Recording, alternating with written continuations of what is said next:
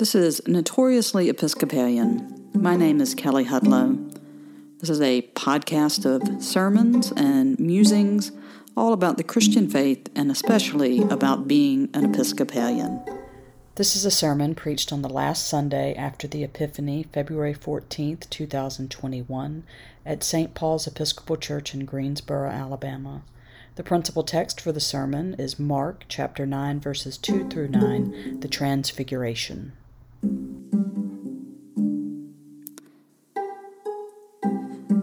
Speak in the name of one God, Father, Son, and Holy Spirit. Amen. Amen.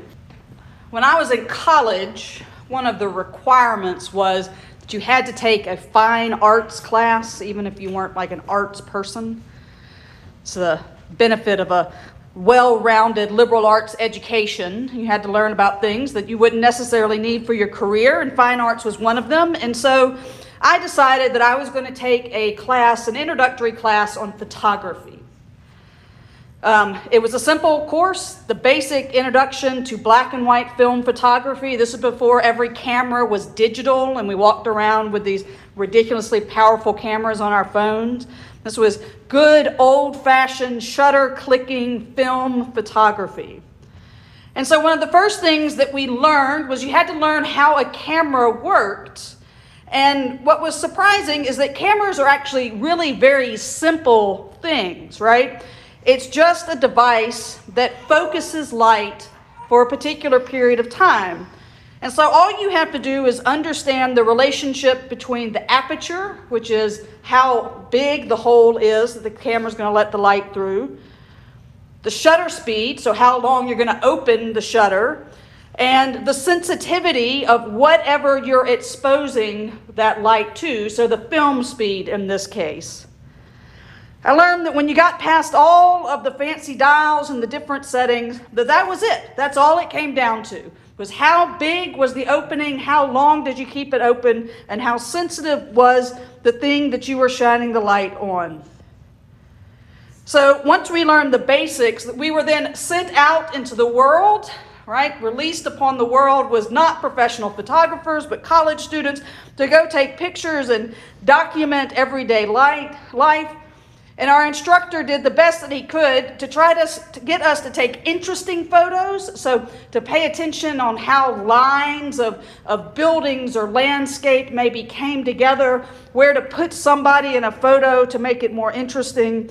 But in the case of black and white photography, particularly to pay attention to how light and shadow was in the scene, right? Because with black and white photography, color is not as important as contrast and shadow and light is. Since this was the pre digital age, we would go out and spend hours taking photos, trying to compose masterpieces, but we wouldn't know what we actually had until we got into the dark room to process and print the photos that we had taken. Processing film is also pretty simple. It's all about chemistry, timing, and temperature and has to be done in complete darkness. Once the film is processed, you can look at the negatives and you get an idea of what the picture is that you've maybe taken, but not a real understanding of what is there because everything is reversed and is you know tiny when you're talking about 35 millimeter film. It's not until you go into the dark room, right? You've seen this probably on movies, maybe. Some of you are, are some of you are old enough to know what a darkroom is, and some of you are young enough to maybe to have watched an old enough movie where you see this scene when the photographer goes in and there's the red light and there's all these trays of, of liquid chemicals and water, and you put the, the film negative in the enlarger and you turn the light on and zap the paper, and then you have to carry it over and move it through these baths of chemicals. And there's this great moment when when you put the print into the developer, even though you're supposed to put it like the face down, it's not so much fun because then you just see white paper. But there's this moment when you put the print into the developer, if you put it face up, all of a sudden the image appears. What you had not been able to see up until that point is finally there. Now you have to stay patient because you still got like two or three more baths of things it has to go to, and it's got to dry before you can drag it out into the light and see what work of art, or in my case, most likely, sort of mediocre snapshot of a cityscape you had managed to capture two or three days before when you were out shooting.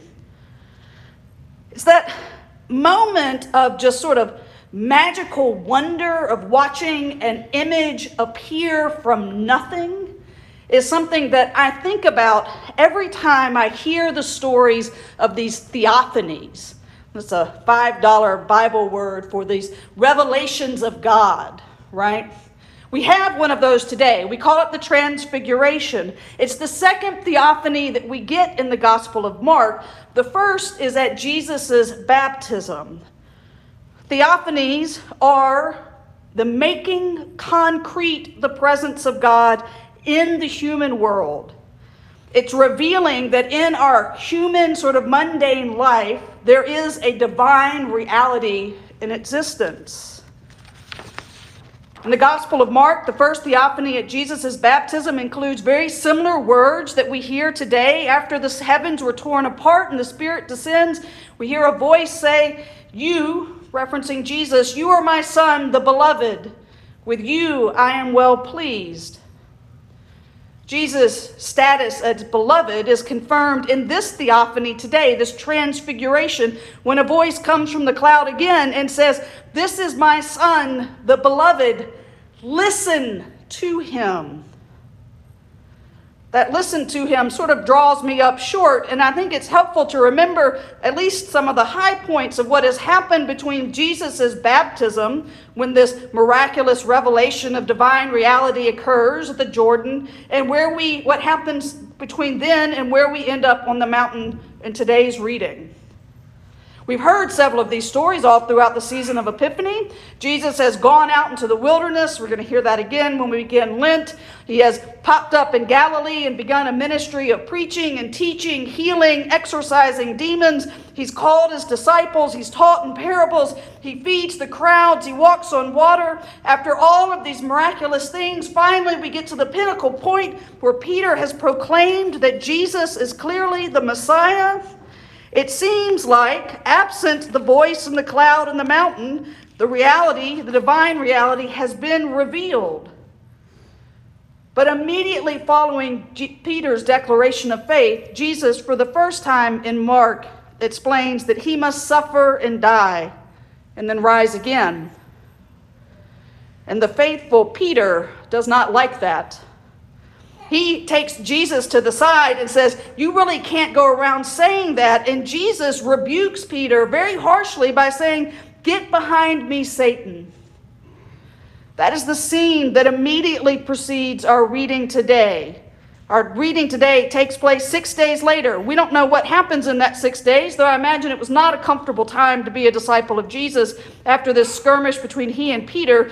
And Jesus takes James and John, some of the first disciples, and Peter, who he has rebuked and called Satan for his lack of understanding of what he has said, up to this mountain to witness the divine reality, this theophany, this Jesus' transfiguration and the dazzling white clothing and the marks of all the divine, to maybe finally have the disciples listen to what he has been saying the whole time.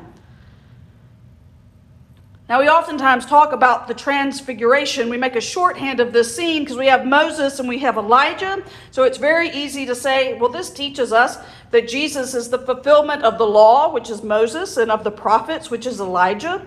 And there's certainly value in teaching it that way. But when we keep it so shorthand, I think we miss and oversimplify what's going on in this miraculous event. We have to stop and think about who Moses is right?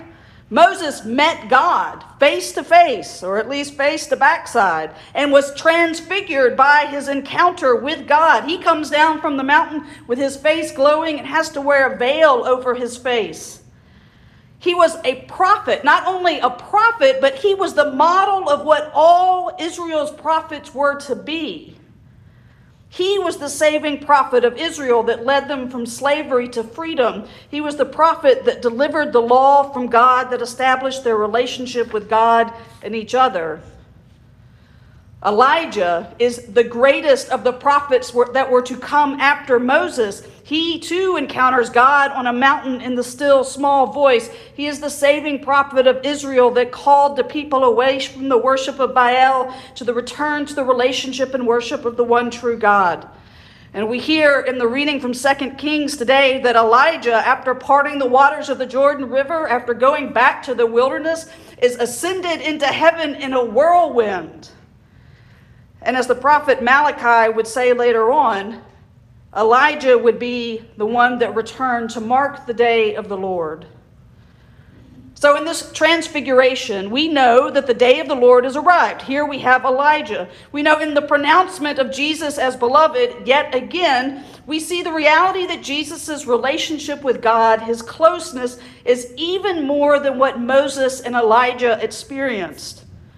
Jesus will be the Savior, the one that for once and for all restores a pathway to relationship with God and with each other, but he does so building on the ministry and covenant of those that came before him. Jesus is indeed the fulfillment of the law, but not the sort of law that we typically understand, that sort of a harsh disciplinarian. He is the fulfillment of the law which establishes relationship with God and with each other. He's also the fulfillment of the prophets, not what we necessarily think about a prophet who is some sort of outsider that just comes in and stirs things up, but the sort of prophet that comes from amongst the people to speak truth and love to them, to invite them into a fuller relationship with God. Jesus' choice to bring the disciples up this mountain means that this is a moment that they and we are supposed to take something away from.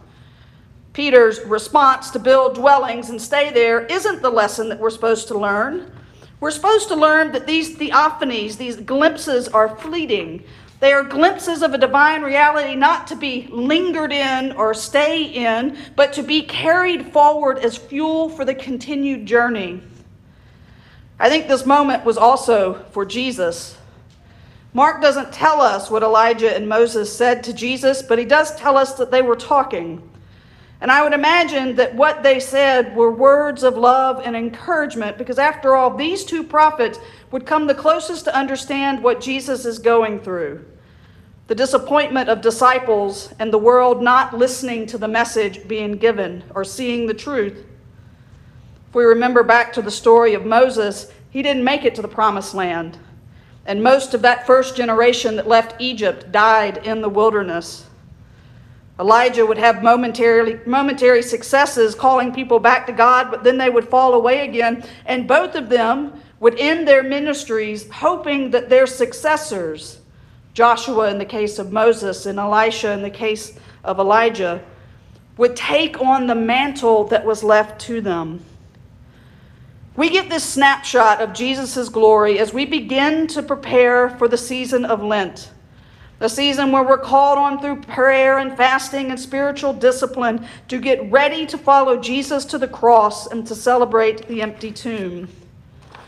I think most of us may feel like we've been living in Lent since 2020, since it's just about a year ago, give or take a few weeks, where our churches suspended worship and where we entered this season of pandemic. And so I think we should hold on to, for just a moment, this snapshot, this photo of the divine reality that we get in Mark's gospel, this recording of the transfiguration, and to shine the light of this moment into our present world. In the light of the transfiguration, in the truth that God holds in the beloved of Jesus Christ, we can look at what has happened in our country and communities over the past year the disruption, the unrest, the uncertainty and see the reality that God is at work in the world and is challenging us to realize that our communities together are more fragile than we maybe thought and take a little bit more work to keep together than what we had perhaps considered. That in light of the love that we see through the transfiguration, that all of this stuff that we're having to do related to the pandemic, the mask, the social distancing, the canceled plans, the ended trips, the online learning, the vaccinations, all of this we do because we are committed to life and love of each other together, not just as individuals. In this snapshot of the Transfiguration, in the light that is captured and somehow uh, emanates from this story, we see the truth of not just Jesus' belovedness, but of our own. And that all that we are now called to do in this moment, in this moment of pandemic, in this moment of disruption, in this moment of uncertainty, what we are called to do now is to continue in Christ reconciling love for the world that was revealed on that mountain so long ago. Amen.